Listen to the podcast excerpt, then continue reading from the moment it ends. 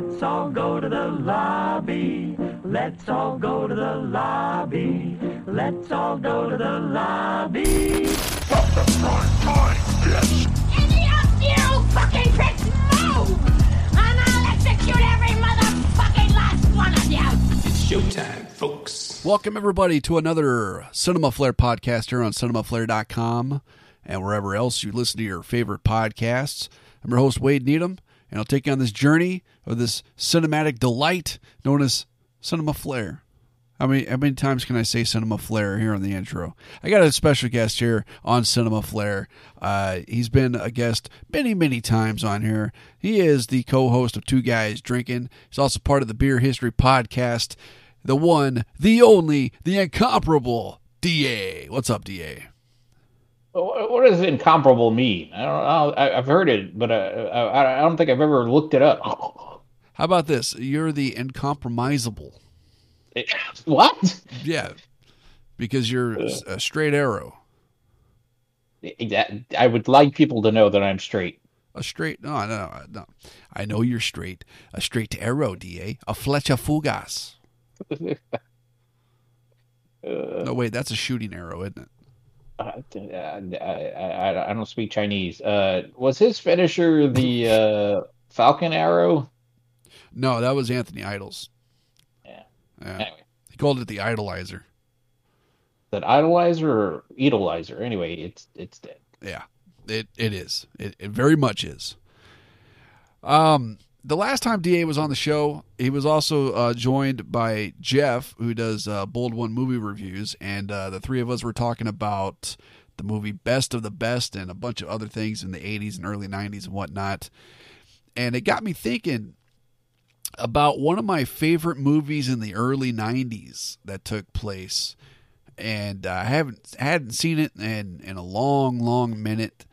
And uh, when I was a kid growing up, I, I, I went and I saw this movie about three or four times in the movie theater. I just absolutely loved it. Rented it so many times at the video store. I, I think the people at the video store almost gave me a free copy of it at one point, Da. But um, we're talking about 1992's Stay Tuned. And you and I recently watched this film, and this was the first time that you'd ever seen this, right? Yeah, it- was sort of like a same situation as Best of the Best. I didn't know what to expect. I didn't know what genre it was. I didn't know who was in it. And uh yeah, All right. So when I asked you before we watched the movie, I said, "Hey, you want to watch this movie? It's called Stay Tuned." What was your first thoughts, like just from the title? honestly, I didn't really know what to think. Stay tuned, you know, is that common phrase that everybody uses at the end of shows. Stay tuned, or before commercials, I guess I should say. You know, something's coming up. So I, I guess to a, I, I kind of thought maybe it was uh, TV based in, in some way, shape, or form. But I, I honestly didn't know what to expect. Okay. Um. So this movie here, Stay Tuned, 1992. You uh, you were a young one when this came out. Yeah, my uh, sister was born when this came out, and I was uh, four years old, pal. Wow, four years old. Wow. You know, This movie is 30 years old. yeah, it, is right. Ninety two, two thousand twenty two. Yeah. uh, it really puts into perspective. It makes me feel uh, a lot older than what I thought I was, which doesn't make sense because you know, age is a number, a number is an integer, an integer is math, and math never lies, right? That's right, brother. That's right, brother. Uh, 1990. Man, I was nine years old when this came out. Uh, I could have sworn I was older when this came out, but that's. I guess that's what happens, right? That's the coordinated uh, me- management of meaning, uh, a communication uh, theory there. Uh, memories lived versus uh, stories told. You know, it, it it's really interesting because I, I I try to think back every once in a while what was my first movie going experience, and I mean I feel like the first movie I saw in theater was The Hunchback of Notre Dame, and I can I could still remember. Do you remember uh, back in the old days when you would go to a movie theater they wouldn't necessarily uh, maybe it, I don't know, but anyway, in, in this theater they were showing just images of advertisements and they would have music playing in the background like popular music. And, and and the only song that i remember from my first movie going experience during the pre-ad or whatever when the ads were rolling were uh, was uh, jeremy by uh, pearl jam. Okay. That definitely dates uh, when uh, your first movie experience was the grunge era, early 90s. Yep. But it, it, it's like you said, it's just it's crazy that we have these these memories. The you know, and I can I can remember that so vividly. Like, just, but uh, you said you've seen this movie three times in the theater. Like Yeah. that was unheard of back in the day, unless it was like a Star Wars or something. Nobody necessarily went back to the theater to watch something more than once. Yeah, I th- uh, I'm trying to remember if there was any other movies that I could think of off the top of my head that I went and saw more than once growing up in the movie theater. Um, Power Rangers movie in '95, I think I saw that twice, and I think I I put myself through the torture of going and seeing a Waterworld twice. I I know me as an adult, I go see movies more than once because this is the the world that we live in where you, you kind of have to watch them. A lot of the movies that I watch, you have to watch more than once to, to get the the full story. But Yeah, yeah, uh, as I guess I guess that's just the independence I have as an adult. I can actually do that. Before I was dependent on my uh parents, you know, be like, "Oh, we'll take you." Yeah, well, movies were a lot cheaper back then too. So I remember, uh, like where I grew up, we had to go to Banning, California, for the movie theater, and they had like three screens. I mean, you know, we just we discussed this in the last podcast together, but um, you know, movie tickets were very very cheap for us at that movie theater. I think they were like four bucks a movie. Was another thing too is uh, he said it was in Banning, right? So I remember the closest movie theater for me was yeah about a good 20 maybe 30 minutes away. So that's another reason why I didn't go to the movie theater as often. But now as adults, my movie theater is right across the street, literally right across the street with an IMAX, and yours is what about a 10 minute the power chair walk? Yeah, that- yeah. I know. Hop, hop, hop in the Power- power chair doesn't take me more than fifteen minutes, depending on uh, foot traffic. That's uh, that's disabled talk for people that are walking on the sidewalk. Da. Thank you for clarifying because I was like, wait, foot foot traffic. Yeah, uh, on average, a lot of people don't usually walk in the streets anymore, right? They all got cars and, and scooters and, and those Healy wheels that all the kids are using. Healy wheels. Man, Yeah. well, I- sticking with the early '90s theme here. Uh, um, state. All right, let's talk a little bit more about uh, some of the facts here, real quick, of the movie. Uh, stay tuned because if people don't want to hear us with our little life stories and shit, right? They tune. They they're they're tuning in for stay tuned, which we're not telling them to stay tuned. Uh, it's a 1992 American fantasy comedy film. I've never heard of those words put together like that in that combination before. Wait, say it one more time because I don't think I could fully grasp that. American fantasy comedy film. That's my favorite kind of porn.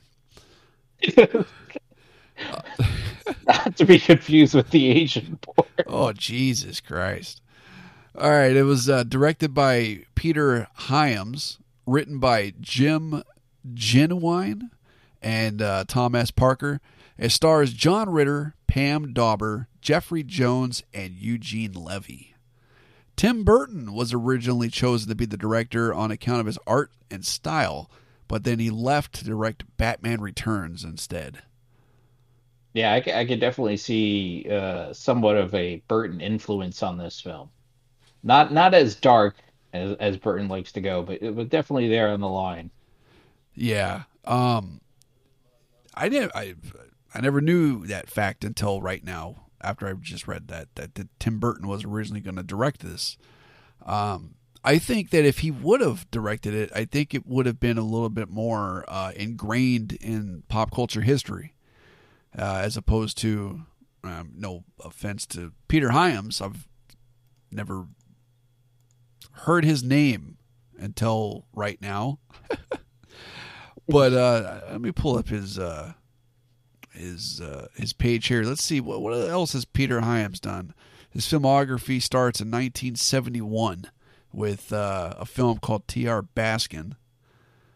Uh, oh, he's he was the director of the Monster Squad, uh, and the Presidio.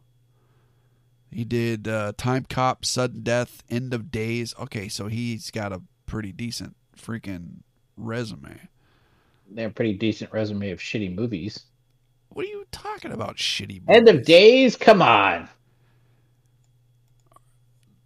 Time Cop. Never see it. Never seen it. Oh, Actually, wait a minute. You know what? He he he didn't direct Monster Squad. It says here he was an executive producer. So that was that's probably like the second best movie on this whole list of Oh, things wow. that he was part of. Uh, yeah, I think Stay Tuned. I think was you know better than Monster Squad, but they're also two whole different animals. But uh, yeah, I mean, I guess he, he he popped out some good stuff, but I mean, he's nowhere. Let's be honest here, right? He's nowhere near the level of Tim Burton Yeah. in term of uh, both you know art style and name. But yeah, but anyway, the plot of the movie is is it's very very simple. Um, John Ritter and Pam Dawber, they're a married couple. They're having issues. John Ritter, he's obsessed with television. She's had enough. She's about to leave. Uh, John Ritter gets a knock on the door. It's Jeffrey Jones. Uh, you know, he played a lot of you know assholes in the '80s.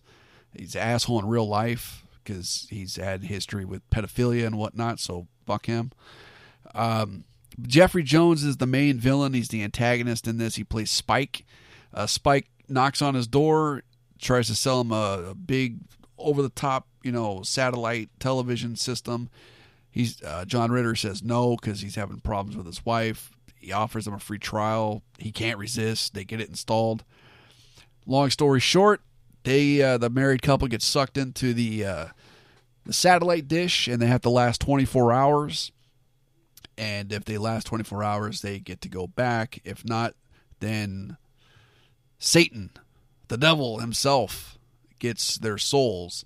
And Eugene Levy plays the assistant to Jeffrey Jones who pisses him off in the movie, and then he himself gets sucked in and he kind of turns face, the wrestling terms are the good guy, and uh, helps them get out of it pretty much. But there's a lot of pop culture references uh, in this in this movie.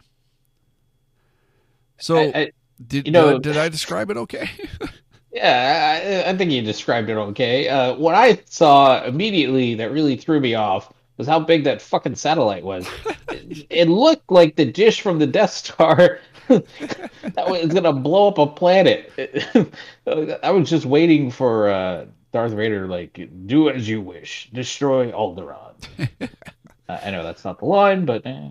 that dish definitely like it didn't mess up uh it didn't destroy a planet but it destroyed those two people's worlds that's for sure Flip them upside down man And you hit the head, the nail on the head when you said there's tons of pop culture references. It started right from the first shot where uh, Jeffrey Jones's character Spike shows up to give one of the remotes to uh, Bombs, I think they were called, or something like that. uh-huh And you know that's that iconic shot of anyone getting off of a taxi or something from The Exorcist, where you're panning down and then you come up. But anyway, nonetheless, there's just pop culture references out the rear in this movie, and I'm not necessarily against it. I thought it was uh, it definitely added to the flair. Can I say that? Can I say flair? Uh, it, you you're on cinema flair, so yeah it works It added to the flair of the movie.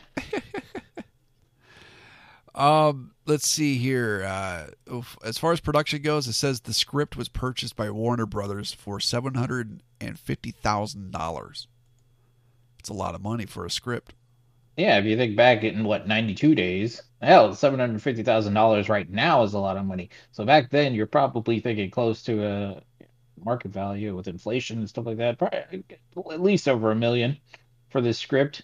yeah Uh, to be honest, I, I I don't know exactly what they saw in the script.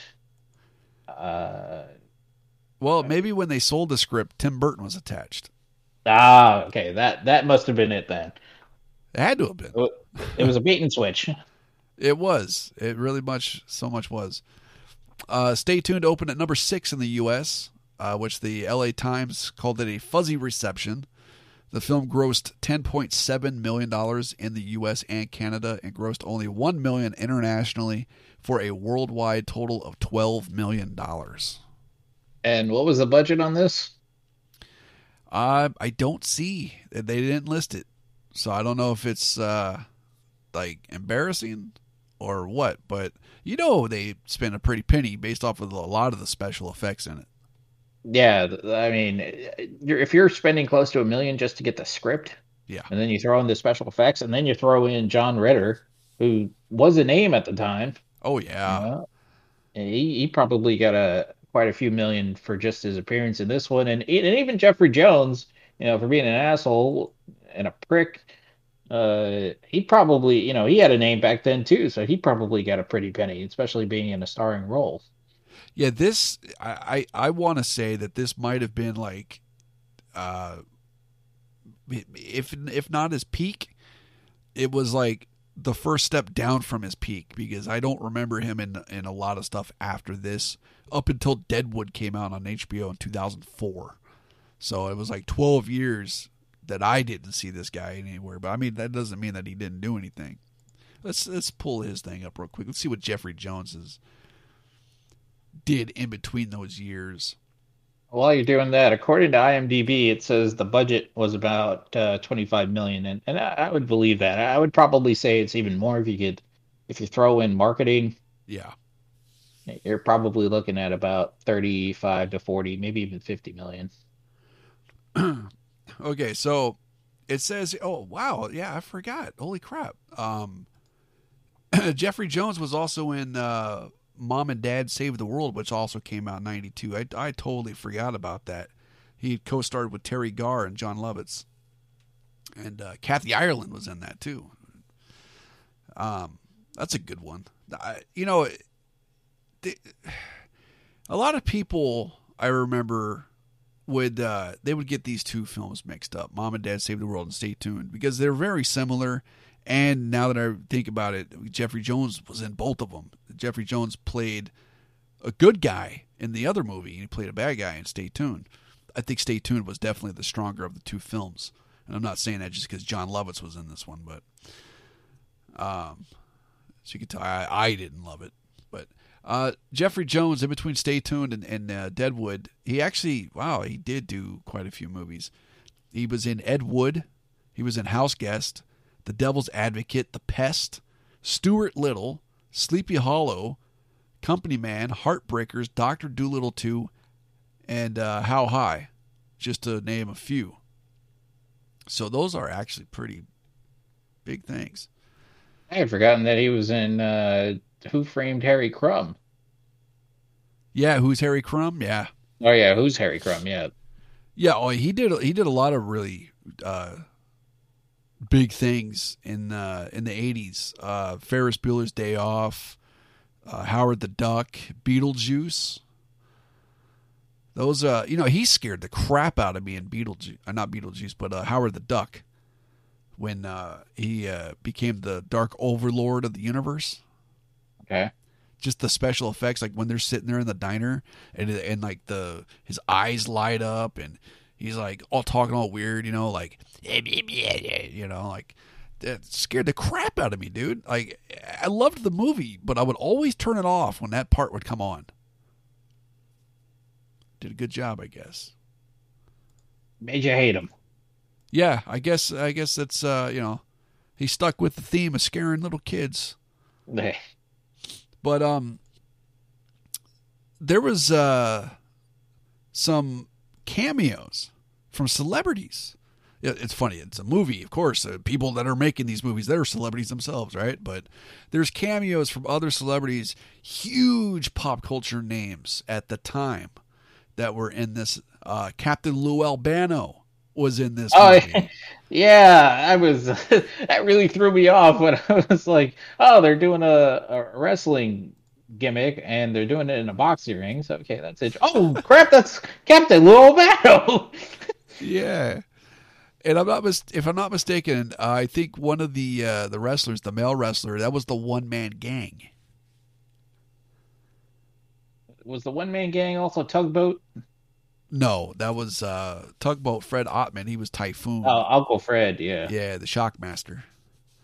Um, I don't recall who the the woman wrestler was, um, but definitely uh, one man gang or Akeem the South African Dream, which was uh, such a racist shit gimmick. Not much has changed in the world of professional wrestling, though, right? You always got to you got to have the foreign guy go uh, as the villain in the VFW halls, right? Now the good old American come out and whoop his ass in front of all the veterans. That's Hey, that's a sells trope. tickets. People go home happy. It sells tickets to a certain demographic nowadays. Yeah, Yeah. that demographic is shrinking. No pun intended. They'll be on life support pretty soon. Oh yeah. Um, another uh, set of cameos that I, at the time, I really popped for because I was a huge fan, still is a huge fan of this act. Salt-N-Pepa were in this movie, and, and uh, DJ uh, Spinderella was uh, there as well. The whole act. Um, they did the music video, and then uh, John Ritter playing the role of uh, like a Prince wannabe. what would you, did you refer to him as? Because he was in that uh, yellow getup. He looked like uh, what was it again? That was Prince. Yeah, but didn't you say something else when we were watching it? He looked like uh, the, Oh, the- yeah, the lady on the Chiquita banana. yeah. He had like a basket of Yeah. fruit on his head or something, you know? Like Um but yeah, that was uh I mean, god, there's so much we could talk about with this movie. And, and the the biggest part was when they had to go from like channel to channel or show to show, the different pop culture references to, to television shows of that current time and the past. There's a whole list of them. There's a whole list right here. They did uh, the the Rooney Tunes, where uh, Roy and Helen, you know, John Ritter and Pam Dawber, they were they were mice trying to evade a mechanical cat. It's a spoof on Looney Tunes. I had forgotten about that too. That that must have cost a pretty penny to get that. It's a whole scene animated, and, and it wasn't a short scene by any stretch of the imagination. Yeah. Um, a spoof on WWE, the World Wrestling Federation at the time. It was the Underworld Wrestling Federation. it's funny in all these notes they only talk about the appearance of Captain Lou Albano. Nobody, in the, any of these notes, mention the one man gang, which is saddens me that this guy didn't get his credit. You know, as bad as the Underworld Wrestling Federation is, they still won't do a show in Saudi Arabia. Oh man. Wow. There you go. First blood or blood money, brother. They had um, different strokes, which oh my god, that was so messed up. When I was watching that at first, I was like, "What's going on?" And then you see these two old guys. One of them has a different reaction than the other one, and then the title comes up and it says "different strokes," and I'm like, "Ooh." I mean, I, I see what they did there, but I, I don't know if I can get on with that one. Yeah, that one that was a little uh, iffy. Uh, they uh, did a spoof on uh, MTV. They called it HTV, as you know, for Hell TV, uh, and that was where the cameos from Salt-N-Pepa uh, took place. They did the music video. There was a, you know, you, you mentioned at the very beginning of the movie that they the kind of did like an homage to. Um, what did you say? It was uh, the Exorcist. Uh, the Exorcist. Yeah. Yeah, they uh, they also did um, an homage to Doctor Strangelove and Spike's Control Center. Oh yeah. Okay. It was kind of yep. modeled after the War Room. Exactly. Yep. Now I see it. I didn't see it at first, but now that they've pointed it out, I see it. Yep, yep. Uh, the, the the facts of life. They had the facts of life support. That was another one that was like, uh, like, like, uh, were there just a bunch of new guys that were there, and they're like just throwing out ideas, and they just said yes to everything? It's like the opposite end of the spectrum when you're coming up with a porn parody name. yeah. Instead of my three sons, they had my three sons of bitches. I remember uh, the the exercising or exercise or something like that. And it was like, you know, if you're exercising as the exorcist with the head spinning and the and then they're like, all right, get ready to re regurgitate, and that's when he changed the channel. I was like, thank God. Yeah, yeah. There's so many good ones on here. Instead of I Love Lucy, that I Love Lucifer. that made me chuckle. I thought that one. I mean, that one was uh, definitely pretty good. I know another one that that got you pretty good. Instead of the Golden Girls, they had the Golden Ghouls, yeah. which it that that joke hits a lot differently in 2022 now. Eh, yeah. Yeah. Yeah, man. Um driving over Miss Daisy. that was so stupid. and the Yogi Beer one, uh, I was like, what? when the kid was drinking the beer and he was like, "Hey, babe, give me another pancake," and his dad's like, "Hell yeah!" the what was the tagline? It was something about all the beer with no alcohol, but still makes you act just like dad. Yeah. And here's one that got you to pop real big. I know the David Dukes of Hazard.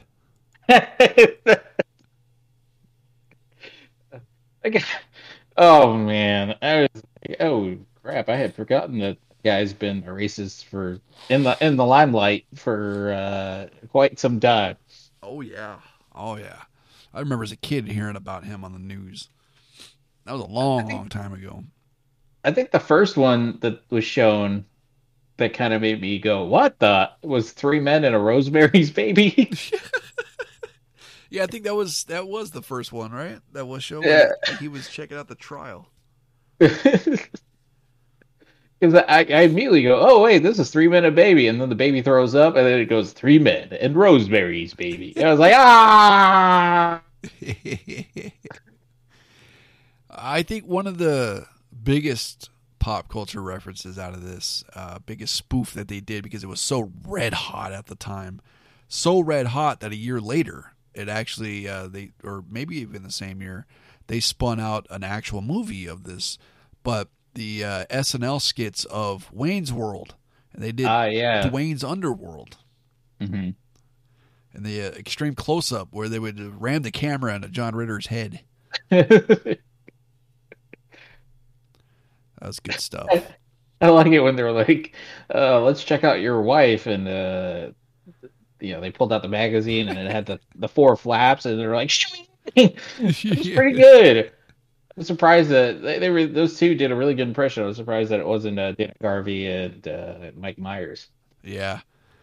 Yeah, but man, you know, I I just you can you can see why, right? Why I liked this movie so much. Oh yeah, it's all over the place. yeah, it's it's it's it's definitely a a trip down memory lane.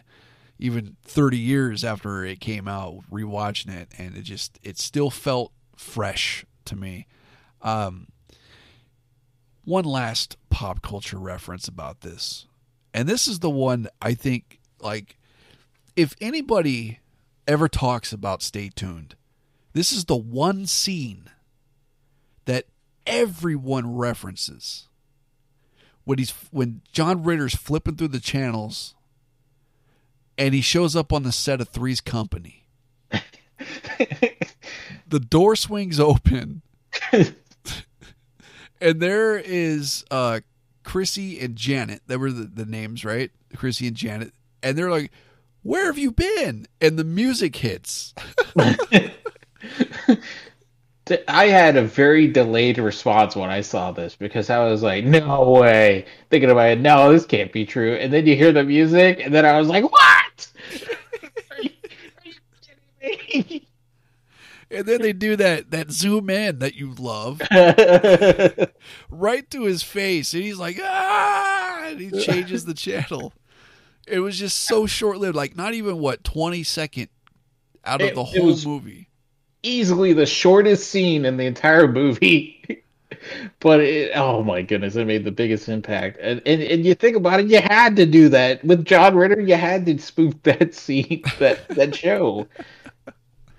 Oh yeah, man, because Three's Company, Oh, jeez. I remember watching uh, reruns of that when I was growing up. Uh, the show ended when What's I a was like- rerun? Oh, a rerun. Uh, that's something I don't do. You don't run at all. Yeah, but I, you know, I, growing up, you know, I would watch these reruns on TV. Uh, in the middle of the day, they'd always have the, like the same ones. Uh, like where I grew up on uh, Fox, they would play um, "I Love Lucy" from like ten to eleven. I think it was Three's Company from eleven to noon. There would be Gilligan's Island from like noon to one, and then I'd watch like Muppet Babies after that. It was just it's so sad. This is American culture, ladies and gentlemen. I'm talking about being a kid, right? Being like five or six years old, and I had a TV schedule. That's sad. I remember, uh, you know, since I'm a little bit younger than you, they would play those on uh, at night. I think it was on Nick at night when it would switch over and play those shows that I didn't necessarily cave, care for. but yeah, I remember I Love Lucy, uh, Three's Co. Pretty much all the ones you named. I guess after they couldn't no longer perform during at the five o'clock spot, they're like, let's move in the midnight. I remember when Nick at Night came out. Um, they they had uh, a lot of really good shows on. I think they they played uh, episodes of Taxi for a while on there. Mhm. Um, Mork and Mindy, which ironically Pam Dawber was in that. Yeah. Yeah. Uh, Nanu Nanu. That was a good show, man. That was a good one. Um, and then you know later on they would play you know shows that eventually became uh, you know classics. Looking back after they were you know no longer airing, Nick at Night would play you know like episodes of like Roseanne, you know stuff like that. Um, you know the, a lot of the old uh, ABC shows that were big hits in the '90s, like uh, Grace Under Fire. I don't know if you remember that show. That was a good one. no, I don't. um you know maybe one of these days we should do an episode where we just kind of like look back at like 90s television or or we could do a, like a retrospective of TGIF or something I was gonna say that could be a whole. You're talking about a whole series. I don't think we could do just one episode on that. The '90s, that that, that was the height of television, if you ask me. I I don't think we have today the same amount of good shows that we had back in the '90s. no no And, and maybe I'm being biased, but that's the way I feel. yeah I, you know there's a a lot more options There to watch today but that just means that the quality is just diluted big time I I kind of agree and I, I disagree. I'm kind of neutral, but uh, I feel like, like you said, there's so many options. It's uh, very hard unless something's super popular to find someone else that watches the same stuff that you do. You know, a lot of people watch. You know, uh, what's a show I can think of? Stranger Things. You know, everybody always brings up Stranger Things because that was you know a phenomenon in in television, if you want to call it that, but streaming. Uh, so everybody was watching it, which I haven't watched it and, and really don't have any interest. But y- y- you think about The Walking Dead too is another one where a lot of people were. But I, I think back in the '90s, all the shows I was watching, all my friends were watching. Like we all watched the same stuff. Yeah, I no, I'm I, I totally agree with you on that. I really do. Um, I I think I think a big part of uh, talking about Stranger Things real quick. I think a big part of why that became huge was uh, the demographics for it. Um, it's a period piece. It's set in the '80s. Anytime you do any kind of period pieces and you target towards that demographic of people that grew up in that era and they watch it, they get memories. It's like me watching Stay Tuned. I love it because of all these references. It's a trip down memory lane. It's a feel good experience, and and I think a lot of people had that with something like Stranger Things. I think with Walking Dead, I think it's similar, but you know it's because like you had an adaptation from a comic book to a TV show. Usually, when you do that with like a very popular publication, whether it's a comic book, a graphic novel, a regular novel, or anything like that, you take one of those and you adapt it over to, to film or television, you've already got a built in audience to begin with, and it's going to be big then. And a lot of people have what's called FOMO, fear of missing out. So Yeah. people that aren't normally into that, they see other people into it and they're like, well, I don't want to miss out on this. and they join in the the bandwagoners, you know, and then kind of split that herd off into like they continue to be bandwagon, and the other half actually become legitimate, genuine fans. And I wasn't with the whole Stranger Things, strange uh, when that first came out. That came out in 2016, I believe. I didn't watch Stranger Things until the summer of, oh man, was it 2018 or 2019? No, I think it was 2019. Okay. And what sold me on it was uh, this, this third season had just come out, and I saw a clip on YouTube. It was the uh, the clip from season three where um, where Dusty's girlfriend forced him to sing the Never Ending Story song, and I lost my shit. I was like, all right, maybe this is something that I should get into because like when I first heard of Stranger Things and they were like, oh yeah, it's like you know, it's like like a thriller and they got these monsters and all this stuff. I was like, fuck that, that's not my thing. But when I realized like it was more than that, and then, they did the Never Ending Story thing, and it was a big movie when I was growing up. Loved the Never Ending Story. It caught what I was just talking about that I grew up during that era. It hit home to me. It's like when you're listening to the radio and the DJ starts like saying, "Hey, don't hit that pothole on First Street," and you're like, "Hey, I hit that pothole every day. This guy drives the same route that I do. That's cool. I'm going to listen to him." Mm-hmm. You know, you localize it. Yeah, yeah. So, man, we really went on a whole tangent on that one. didn't wow. Yeah, yeah, we kind of did. Yeah. Let's bring it back to stay tuned. So anyway, So, talk about references. There you go. That's a great reference. Uh, let's talk about the reception real quick of this before we uh, head out. Uh, the film it, it was not screened for film critics, uh, and it holds a 47% approval rating on Rotten Tomatoes, 17 reviews. Um, Stephen Holden of the New York Times called the film a cleverly plotted movie based on a nifty satiric concept, but said that most of its takeoffs show no feel for genre and no genuine wit. Would you agree with that? Um, I don't know. I feel like that's a little bit too harsh. I, I do feel like it's kind of like a mindless flick to an extent, but at the same time, I, I don't think it's mindless. I, I don't think it's mindless either. Um,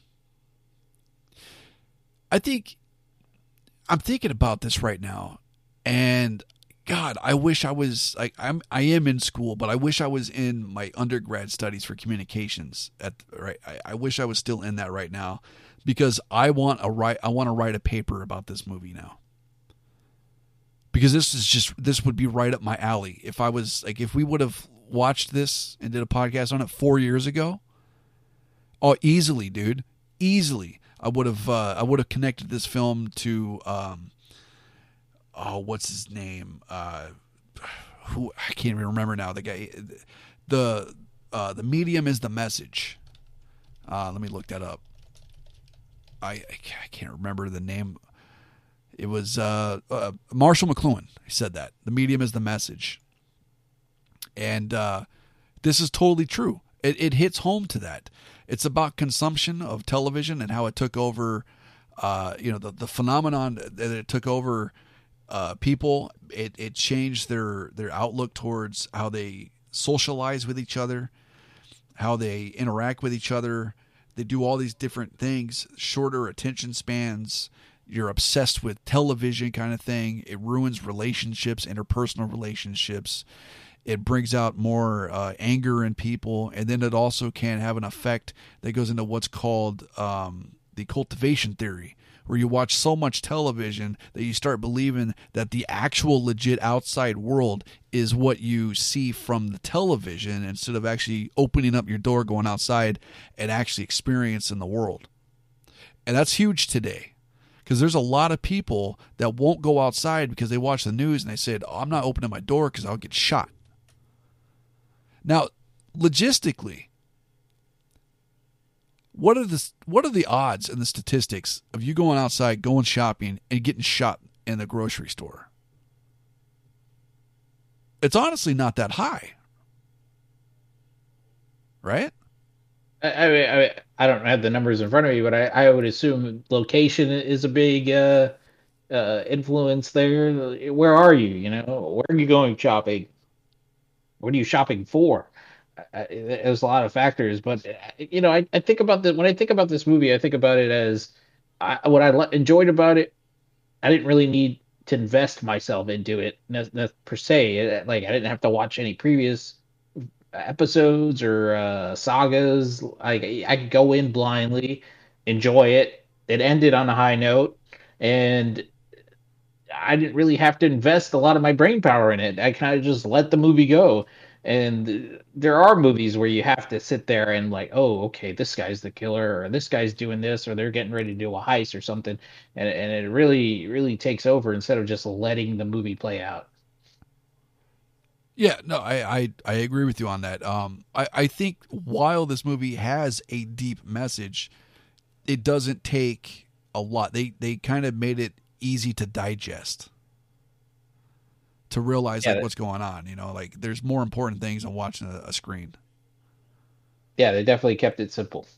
Very simple, very very simple, and I they hid that, they hid that well underneath all these references to everything else that had had paved the way for this movie to even be made. Yeah.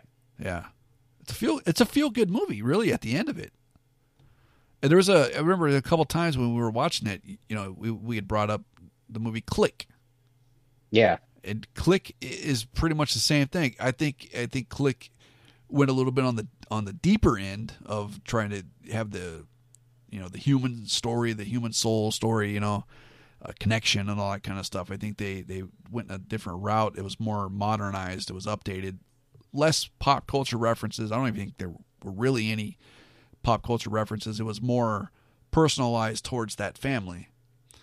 But um, yeah, I think I think uh, as for for me, what Click did was it focused more on the the ending story, you Mm-hmm. know, the emotional part of it, and you know, you're going in thinking you're getting a comedy. Where this one, I'm sure if I saw a trailer for it, I would know that I'm getting a comedy, and and it stayed a co- a comedy all the way through, with a little bit of suspense towards the end there, but it never lost what it intended to be, and that, and that was a comedy. Yeah. Oh, absolutely, absolutely. Um, and know, we we didn't talk much about this, but I I think um, this is one of Eugene Levy's all time greatest works. I think I think he was fantastic in this movie too, and he, I don't think he gets enough credit in this because we were talking about Jeffrey Jones and John Ritter. Eugene Levy, man, dude was a legend did so many iconic roles in the 80s, 90s, and even the 2000s and whatnot. I, I, I gotta agree with you there. Like, I, I felt they underutilized him in this movie. He's only in a handful of scenes, but he could have brought so much more. Yeah. No, I, yeah. I, I would have loved to have seen him a little bit more in there. Um, a funny guy, man. Freaking Eugene Levy. A classic. Yeah, Classic. fucking. Let's real quick before we head out. Let's let's kind of throw some of his body of work out there for people in case, if, God forbid, in case anybody out there has not heard of Eugene Levy. Um, he was uh, Foxy Lady, Nothing Personal, Heavy Metal, National Lampoon's Vacation. He was the salesman, the car salesman. Uh, he was in Splash, Armed and Dangerous, one of my all-time favorites. Uh, stay tuned, of course. Uh, Almost Heroes, Holy Man. And you can't talk about Eugene Levy and not mention his appearances in all the American Pie movies. Playing Jim's dad. Um, good stuff there. Can can we classify Eugene Levy as a character actor, or is that? Uh, Oh man, I, I mean, the only leading role that I could think of that he had was in Schitt's Creek. Well, all right. Who do you think was the star of Armed and Dangerous? Would you make the number one guy John Candy or Eugene Levy? Because they kind of had them split. I don't remember that. Did we? Did we watch that? I don't think I've watched that one. Oh my God. if you haven't watched it, we are definitely watching it. Armed and dangerous. You just got to add it to the list. Oh, dude, you holy crap. You will love Armed and Dangerous, bro. Let me let me pull it up real quick. Let me read the preview for it for you. Should I go in blind? Like how I've done for the past two movies? Oh man, this one this may not be the kind that you'd want to go in blind on. Um let's see, the, the Wikipedia doesn't have the synopsis for it. Yeah, I'm using a synopsis. you mean the plot? Uh, all right. Uh, here's here's the log line. I'll give you the log line. That it's kind of like in between. line? Yeah, the, Lincoln log line? Lincoln log. No, it's uh, it's a uh, it's it's in between. Like saying, here's the title of the movie, and then here's the synopsis of it. It's like in between. Usually, when when you're a, a screenwriter or you're the producer, and you want to go to a studio and sell your movie, you go in with a log line. And if like that's the first thing people hear about the movie, and they'll usually buy a movie or a script based off of just the log line alone. The log line is crucial in the selling process of a screenplay, especially for first time writers. Okay. But here is the log line for Armed and Dangerous. A fired cop and useless lawyer sign up as security guards and find they've joined a corrupt union. Useless. oh, Uh, okay. Yeah, this the story was uh, written by Brian Grazer, James Keach, and Harold Ramis. Oh, okay. All right. There's a name I recognize. Yeah, stars John Candy, Meg Ryan, and Eugene Levy. And according to IMDb here, John Candy gets first billing, so I guess we got the answer to that. Well, But- I, I I don't think there was uh, hardly any movies that John Candy was in where he didn't get first billing. Um, God, I'm gonna feel like a dick right now because the last time you made a statement like that, I popped off uh, the Hangover movies, but Home Alone. I don't remember him in Home Alone. Okay. Yeah, him and his band, the Polka Band, they drove uh, Kevin's mom home. Oh, okay. Yeah. I just I'm just throwing it out there. I know I don't All mean, right, I all don't- right. I don't mean to be a dick. if Hey, Jeff got- if Jeff was here, he would probably correct me on some a lot of things actually. Yeah, you got you got to throw out them facts when they're when they're legit. We don't want to give out fake news here, information on, on movies. Yeah. No, th- this Armed and Dangerous, it, if you really think about it, like at that time, you know, I don't want to like I'm- I don't want to downplay the cast, but at that time, the cast was probably just like, oh, okay, cool. I've seen a lot of these guys in movies. You think back now, 2022, and look back at this cast list, you're like, holy crap, this is an awesome ensemble cast. John Candy, Meg Ryan, Eugene Levy, uh, Robert uh, Loggia, Brion James, Jonathan Banks, who's still working. He uh, is on Breaking Bad and Better Call Saul. Uh, you have uh, one of your favorites, Larry Hankin. He played the fake Kramer in Seinfeld. He's in this. Okay. Uh, yeah, just a lot of people, man. And there, there's a there's a couple pop culture references uh, in this movie too. I I think I, I think you'd really like it. All right. I, I guess our next movie has been decided, at least for you and I to watch together. Yeah. All right. All right, Da. Before we head out, any final thoughts on Stay Tuned? Uh, Stay tuned was definitely uh, a different type of movie. You know, I don't even know how to describe it. It is it's definitely different than what you would think it was about, or what we've we've even talked about. It, you just got to watch it and, and make your own decision. That's the best way I could put it. All right, fair enough. One of my all-time favorites. I I would put it at my top uh, top twenty-five favorite movies of all time. It might round it off at twenty-five or twenty-four, but it's definitely up there. Right. Um, Da, any shout-outs, any plugs, um, any rants? Listen here, I just want to. Anyway, uh, I just want to make sure that everybody listens to my voice some more, whether it be on Two Guys Drinking, where you can find it anywhere you listen to podcasts, or the Beer History Podcast. Do you like beer? Do you like history? Do you like beer history? Then visit the beerhistorypodcast.com to find out where you can listen to our episodes or watch it on YouTube. Oh, you guys got a YouTube show too? We do have a YouTube show. Look at these fancy guys over here. Definitely check that out, ladies and gentlemen. I know uh, Da has put a lot of hard work into the beer history podcast. Not to say that he hasn't put a lot of hard work into two guys drinking, but that that's in the title of two guys drinking. But beer history podcast, I know that's been a project of a passion project of yours for a long time now, right? Yeah, it's, it's definitely been a, you know, I am not a, a beer aficionado, but my co-host David Pitaro is, and he's also a history aficionado. So we decided to put the two together, and I'm just the the, the third wheel there. I, I'm just there to provide the, the funnies. But uh, I'm very, very proud of that podcast, and I, I really hope people watch it and enjoy it, and uh, hope to do some more. Third wheel. Would that make you the designated driver of the podcast? It is. I am the designated driver of the podcast. I'm going to start putting that in my uh, lower third.